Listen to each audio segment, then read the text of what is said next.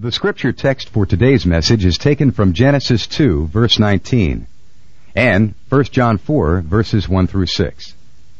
And out of the ground the Lord God formed every beast of the field, and every bird of the sky, and brought them to the man to see what he would call them. And whatever the man called a living creature, that was its name. Now, 1 John 4, verses 1 through 6. Beloved, do not believe every spirit, but test the spirits to see whether they are from God, because many false prophets have gone out into the world. By this you know the Spirit of God. Every spirit that confesses that Jesus Christ has come in the flesh is from God, and every spirit that does not confess Jesus is not from God.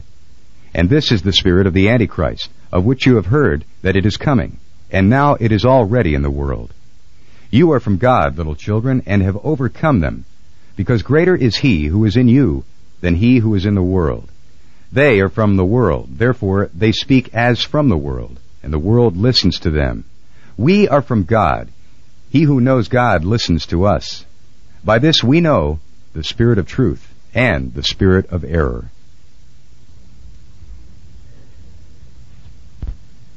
If you would turn back to the Genesis passage, I'm going to uh, begin with that. I missed you. It's good to be back. I uh, spent a couple hours in prayer uh, every day while I was on vacation, and I thought about you a lot. And I would like to take a break uh, between these uh, series of sermons and tell you next week what I thought about. I think that our church is at a crossroads, and I uh, I want to work through this process with the leadership of the church, and so I got great hopes for what we're going to become, but uh, we we've got to make some big decisions in the in the near future. So I want you to pray with us that um, that we will hear God, and I'll tell you a little bit more about that next week, and then we'll continue on with the series. We're in the middle of the second part of the three-part series now on what went wrong with the purposes uh, that God gave us in the Garden of Eden. This particular one is about knowledge.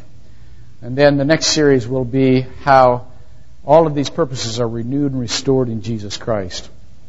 I want you to sense the spirit of knowledge given in the Old Testament in the Garden of Eden. The attitude, the atmosphere. I'm going to preach to you today what is a very simple concept. But it is so profound that if you employ it every day of your life, you will be a completely different person. You will not be so tense. You will not be so defensive. You will not be intimidated. You will be completely different. I want you to see how Adam saw God putting together the world. And out of the ground the Lord formed every beast of the field and every bird of the sky. Now that happened in chapter 1. This isn't this isn't happening before Adam's very eyes. Is not, I've told you before, this didn't happen in five minutes. This is something that is re- recalling who made what was evident. Every bird of the sky and brought them to the man to see what he would call them. And whatever the man called a living creature, that was its name. Now, remember the Hebrew here. The Hebrew means to call out to. And to give a name to in the Bible is always to be able to know something of the nature of. And so what we see here is a picture of Adam forming a relationship between him and the animals. And seeing the different natures that the animals have. We see Adam, in other words, forming a picture of the world by seeing the individuality and then connecting the dots. You ever do one of those little connect the dot picture when you were a kid? You know, you go to one, you, you bring up a picture. Well, that's the message. I don't want you to forget this. I'm going to be saying this over and over to you again. I'm going to be writing on this. Forming an adequate picture of the world is a matter of connecting the dots. Now, it also says in verse 20 that the man gave names to all the cattle, to the birds of the sky, and to every beast of the field, but for Adam there was not found a helper suitable for him, one who corresponded directly to him. So therefore, Adam had a relationship to all that was made, but he did not have a intimate fellowship with everything that was made. Now, To begin, therefore, the knowledge of the world is a comprehensive view on how God made the world. He made everything for a purpose, everything with its nature, and it all connects. It all makes sense. What happened then from that Garden of Eden experience to 1 John 4? Turn to 1 John 4 with me.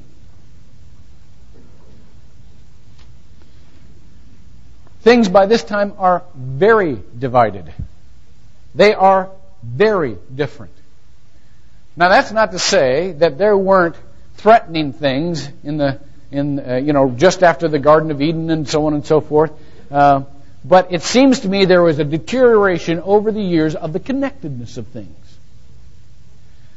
Before, things could have gotten along or not gotten along, but at least you could see the connection. I was talking with uh, Billy Pickett yesterday. He's the Methodist, uh, Pine Castle Methodist preacher. Neat, neat guy. I love this guy. He was telling me a story about uh, Francis Asbury, Bishop Francis, Francis Asbury, supposedly a true story, uh, when he was traveling in this country uh, back in the old days. Uh, he got held up, accosted by a, a robber with a with a uh, bandana over his face and a gun in his hand. And Bishop Asbury looked at him and said, "Now you wouldn't rob an old Methodist bishop, would you?" And the thief said, Oh, I don't mind. I'm a Methodist myself. well, to say everything is connected doesn't say anything about bad or good. We just say it's connected. There's something there. There's an underlying line too. That was the nature of the world. Now, I want you to see what happened. In 1 John 4, it says this Beloved, do not believe, that is, stop believing. They are, they're already believing, in the process of believing, every spirit now again, the Spirit is not a little angel or devil or whatever that's coming and whispering into your ear. The Spirit is an attitude. The Spirit is an atmosphere that comes to you. Do not believe every spirit, but test the spirits. Now the Greek word here means to test in order to approve. I don't want to, for you to get the idea that we are to build suspicious natures that we are always to be looking for what's wrong in everybody. That we are always to look for where they fall short. That's not of God. God's saying, test them, uh, but test them so that you can prove them, so that you can know they're right. That won't happen all the time. It didn't happen in this case. And I want you to see why it didn't happen. To see whether they are from God, because many false prophets have gone out into the world. By this, you know the Spirit of God. Now, here is the bottom line. Here's the big test. Every spirit that confesses, now remember, the spirit is the attitude. Every spirit that confesses, and, and this, again, this Greek tense means out of habit, out of its nature, as, as an ongoing process. Every spirit that confesses that Jesus Christ has come in the flesh is from God. Now, let me explain that to you. By this time, we live in a very divided world. There are people who are pure materialists. Like this little play where these two puppets were talking. One puppet is a pure materialist. Her whole worldview is that if it was made, it has to be made and have a cause within the material world, and therefore we will figure it out in the material world, because that's all there is. There are, in this case, just the opposite people who radically separate the material world from the spiritual world. You know, it's so strange to 20th century Americans that in the old days, people didn't doubt Jesus' divinity, they doubted his humanity. This is called Gnosticism. Gnosis being the Greek word for knowledge. Gnosticism said that you were saved by knowing a special, a special revelation. And that the spirit and the flesh were so radically different that you could only live in the spirit. See? And that was very important. And what John is saying was, see, Hunter, what John was saying, cute baby. What John was saying was, wait, the spirit of the Antichrist is the spirit of that separation. It's the spirit of drawing a line between instead of drawing a line to. It's the spirit of seeing how they are not connected because the incarnation is the connection of the two. It is the Spirit in the flesh. John 1.14. You understand? So therefore, the Spirit of knowledge is the Spirit that connects in the world. That draws a picture by connecting the dots. It does not demand a separation or an ignorance. It does not demand that that dot become you. That you combine the dots. It demands that you find the connection between the dots. Now, we live in a world that has progressively become fragmented and separated because of the nature of sin. That is the nature of sin. It happened in the world of knowledge. In early days, in the earliest Greek thinkers, the philosophers spoke about the nature of the world as a whole. They would expound upon the physical uh, universe, and then they would expound on the best form of government, and then they would expound on how to raise your kids. They saw it all as a whole. But as early as the 5th century BC, there began to be schools of investigation. There was a school of mathematics and the school of geometry and the school of astronomy and the school of music, and they began to operate as independent entities not relating to one another. And that began the fragmentation that we call reductionism. That is, reducing the worldview to think that the, the, the, the greater your knowledge, the more you know about a specific thing. Until today, an expert is what? An expert is somebody who knows more and more about less and less. Until they almost know everything about almost nothing. You understand? That is the scientific approach. It was, it was called atomism in the old days. Uh, it, was, it was saying that the construction of the universe is by small bits. That's where we get the name atom. And indeed, modern physics says that's exactly right. But what has happened is that the method of investigation has taken over the brain. And we now believe that in order to become knowledgeable, we have to separate into one field and concentrate only narrowly in that field. And that's how we get smart. God says, huh, there's dots, but you gotta connect them. You gotta see how all the world is. We live in separation. We live believing that a little bit of knowledge about something gives us the whole picture. Do you know that in 1968, let's talk presidential election here. In 1968, the average soundbite on a news program for the candidates for presidency was 42.3 seconds. In 1988, just four years ago, the average soundbite was nine seconds. You see how we narrow to less and less information, believing we know more and more. I was listening to Paul Harvey yesterday. He had an interesting. Uh, I, I, was just listening casually and didn't didn't uh, get all of the details, but he had an interesting insight. He was talking about the Olympics. Are you staying up late or what? I'm t- I'm going. Holy cow! What am I doing up? One more event. You know, it's just fascinating, fascinating. He was talking about the Olympics and about the the the uh, uh, wonderful way that sports had excelled he said, Do you know that all of Johnny Weissmuller's records, remember Tarzan, the Tarzan movies? Johnny Weissmuller, of course, was an Olympic swimmer, uh, set world records. Every one of his records has been broken by high schoolers. This is fascinating. Every one of Mark Spitz's marks have been broken by women now. you like that, don't you, Josh? Josh, you like that. His point was that more and more athletes of the world are excelling at an unbelievable rate. And the question was, why is it that the, we have athletes like that in our country, but yet our SAT scores are going down and down? And this was the solution that he heard. And I can't remember who came up with this. He said, I'll tell you why it is. He did a, did an investigation on it. He said, who teaches sports? Old athletes, right? I mean, the coaches are people who have done it themselves. So they can connect theory with experience.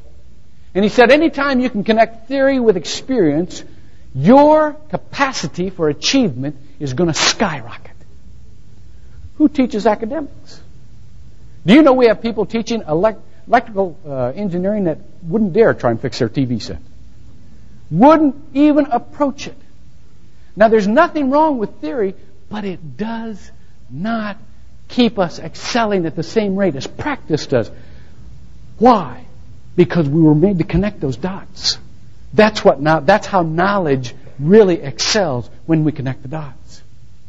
Knowledge really excels as relationship excels in the world. We even have dividing markers between people instead of two people. When I was on vacation, Beck and I went and stayed with my sister. She's got a place on a, uh, my sister and brother-in-law have a place on an island in Lake Erie. They've got a swimming pool and we went up there and it was great and the sun was out and I was going to go out swimming and I looked out and there were like four little old ladies in 1940s bathing suits with swimming caps on floating around a pool. And I looked and my sister came in the room and Michelle said, those are nuns. I said, what? I'm thinking, well, this is a sick joke for an inflatable pool, to- pool toy. Yeah. How could I even think of it?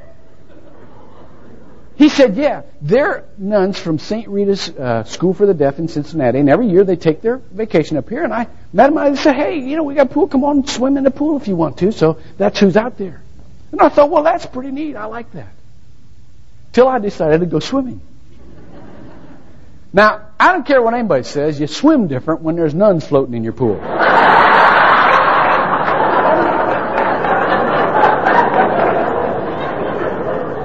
It's not the same. It's just not. You know, trying to decide whether or not to take my shirt off. Whether I got to, you know, I'm floating around on the raft. My hands kept going. You know. what do you say when you float past a nun? I don't know. What's up with the Pope? I don't know. What do you say? Well, I couldn't believe how uncomfortable I was, you know, and, and, and, you know, most of my family's Catholic, and I was still uncomfortable. Well, Michelle invited him over for supper. I thought, oh, that's great. So looked out the window and here's these five little nuns coming over for supper, you know, all in a line. I said, well, this is cool. This is going to be neat. So they come in the door and she says, Joe, say grace. So I'm digging, you know, for the old Catholic grace, you know. Bless us, O Lord, and these are these gifts which we are about to receive through, you know, so on and so forth. You remember that one. So I did okay there. When's the last time you ate with five nuns? what are you talking about? Try hard to come up with Catholic stuff, you know? Well, Somebody mentioned that there was a ping pong table out in the pavilion, and and one of the nuns, Sister John Michael, uh, said, "Well, well, I'd like to play someone ping pong if someone would play me." Well, we thought that was pretty cute, and all the kids got up, see, and they just followed her out, and we sat there with the other four nuns trying to think of Catholic stuff, and and 45 minutes later, these kids come staggering in, sweat pouring off. Sister John Michael comes in just fresh as daisy. Out of four opponents, the most points anybody scored on this nun was 11 out of 21. I got after my, I thought I'd really rag my, my uh, 17 uh, year old. I said, Josh, you got beaten ping pong by a nun. he said, Dad, you wouldn't have believed it. He said she took the ball back like this and she left her feet to serve. he said, if I was lucky enough to get my paddle up and just ricocheted off the wall. He said, besides that, she cheated. uh, the male ego is a terrible thing to behold, isn't it? Well, what, what are we to learn from this besides don't play sports with a nun with a boy's name? We learn that there's a dividing place between us that shouldn't be there. Now, there's a theological difference that should be there. I am not where Roman Catholics are theologically, obviously. But you don't love with theology. You love with your heart. And there was a connectedness there to these women. By the way, they may bring their deaf choir down sometime. There, there was a connectedness there in the work of God that we talked about together that was wonderful. We connected the dots. There was a knowledge there of what God was doing in the lives of the people that we loved. And it was great. That's what God wants us to see. He wants us to see that connection with His world. Look in Psalm 19. Uh, this is a great. Think of this the next time you're in your backyard. I, I love this psalm. First verse. The heavens are telling of the glory of God. And their expanse is declaring the work of His hands. Now, you begin to look at that and you know it's metaphorical. But you begin to pass it off like, yeah, we ought to look at the sky and be reminded of God. But there's more to it than that. Look at the next verse. Day to day pours forth speech. And night to night reveals what? Knowledge. How we are connected. What God has done between us and His universe. There is no speech, nor are there words. Their voice is not heard. That speaks about the state we're in right now. We're separated. When I was on vacation, I read a couple of great books. And one of them was the best book on prayer I ever read. Wally Armstrong gave me this book. It was called uh, The God Who Hears by W. Bingham Hunter. I want to read that as a church. I want to recommend it to you. It's a great book. In that prayer, or in that book, there was an illustration that made a great deal of sense to me. He said, most of us live our lives like a TV dinner. You know, the, the, the meat is the work and the, and the, uh, the dessert is the recreation and the, the vegetables are the, are the, uh, our spiritual life, devotional life and the, and the family was the potatoes or something. I don't know. I can't remember. He said, life's much more like a pot pie where everything's just kind of in together, you know, just kind of flavors each other. There is no real separation in life. We're all in this together, and everything in our lives is together. There is an importance in understanding how connected we are with each other. And there's importance to knowing in the eschatological world, in the end, when Christ comes, when the fullness of Christ comes, there will be harmony even among the animals. Now, you wouldn't go to a zoo right now and see all the animals in the same pen, would you? But you know what? Look at look at uh, Isaiah chapter 11. Turn there with me. Let me show you something really neat. The first part of this is a messianic prediction, and we read it usually at Christmas time.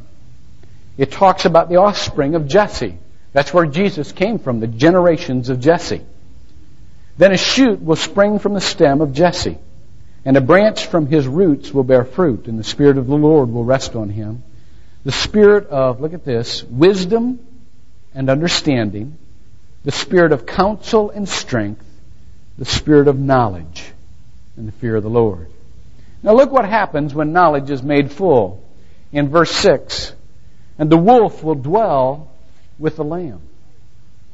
And the leopard will lie down with the kid, and the calf and the young lion, and the fatling together, and the, a little boy will lead them. Also the cow and the bear will graze. Their young will lie down together, and the lion will eat straw like the ox. And the nursing child will play by the hole of the cobra, and the weaned child will put his hand on the viper's den. They will not hurt or destroy in all my holy mountain. For the earth will be full of the what? The knowledge of the Lord. We will have a relationship together. We will be connected. Now the trick between now and then is to try to understand how we're connected now. We're not connected in intellectual agreement.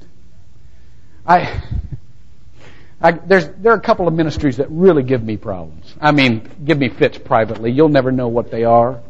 But they do. They give me fits. And usually you can just go about your business and not worry about it and pray, you know, for them. And got home, there's a letter on my desk. What do you think about this ministry? don't ask me that. Now, I don't want to be asked for a couple of reasons.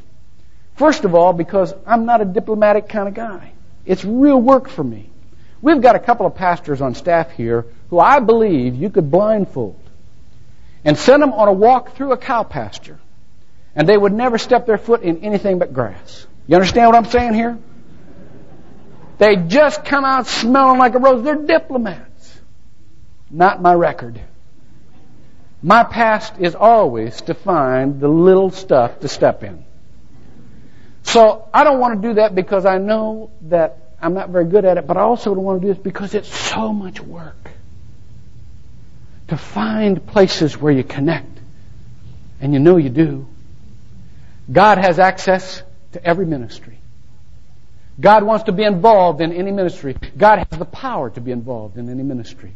There is no place without a witness. God does not leave himself without a witness. So rather than just my little picayunish differences and starting to wail on this ministry, I've got to work now and say, this is where you can see God, but this is where there are some differences that you've got to be aware of. And that's work. And that's why we just would rather live separately, because it is so much work. But it's not God's way. Yesterday morning, I'll close with this. Yesterday morning, I um, spent two and a half hours with other men in Orlando praying. I'm sorry I didn't get an uh, oral announcement on this last week because this was a wonderful time together. Uh, Mark Rutland uh, uh, just heard from the Lord, and we've spent a couple of times just as different churches now in prayer together. And it was such a one. I just love that to be with other Christians of other backgrounds. It's just where I live. And I love getting my arms around Jim Henry and Mark Rutland and um, Bishop John Howe and, and, and Roderick Zack and the other pastors in town who I know, you know, are kind of isolated because of the busyness that they have from other pastors. It's neat for pastors to just love on each other. And it's neat for men and boys to love on each other. We did a lot of that. It was great. But there was a guy who got up and prayed. Now, see, this is awful. Who started praying something I didn't agree with. He started with the imagery, and I know this guy, and I love this guy. But he started praying, Lord Jesus, we know, he's going through the political imagery. We know that you'd like to be candidate for the head of this city. And I'm thinking to myself, cut it out. You're talking to the king of the universe. You think he's running for city office here? You think he needs our votes? Cut this out. And God came to me and said, Stop it. Stop that. Listen to his heart. Don't listen to his words. Don't analyze what he's doing here. He's calling for loyalty and submission to God. Was okay. There was a line now. Instead of a line here, there was a line here. Determine today that as you walk through life, all of the differences you see, you're not going to draw a line this way, you're going to draw a line that way. You're going to ask yourself, God, why did you put that in my life? Why? There must be some connection here. And if I can find that out, I'll have more of a complete picture of how you've made the world. But whether or not I can ever find it out, I have confidence you've put it together. We're going to sing a song now, and uh, and it's a it's one of my favorite songs in all the world. How great Thou art! It's about God who created everything, all the worlds that He has made. Now, during this time, if you've got some prayer concern, or after the service, if you've got some prayer concern, come on down. Let us pray with you. Especially if the prayer concern is that you are not sure about your relationship with God through Jesus Christ. We want you to be sure about that. You want to be sure about that. If you feel the tug on your heart to come and accept Christ as your Lord and Savior, let us pray with you about that and help you with that.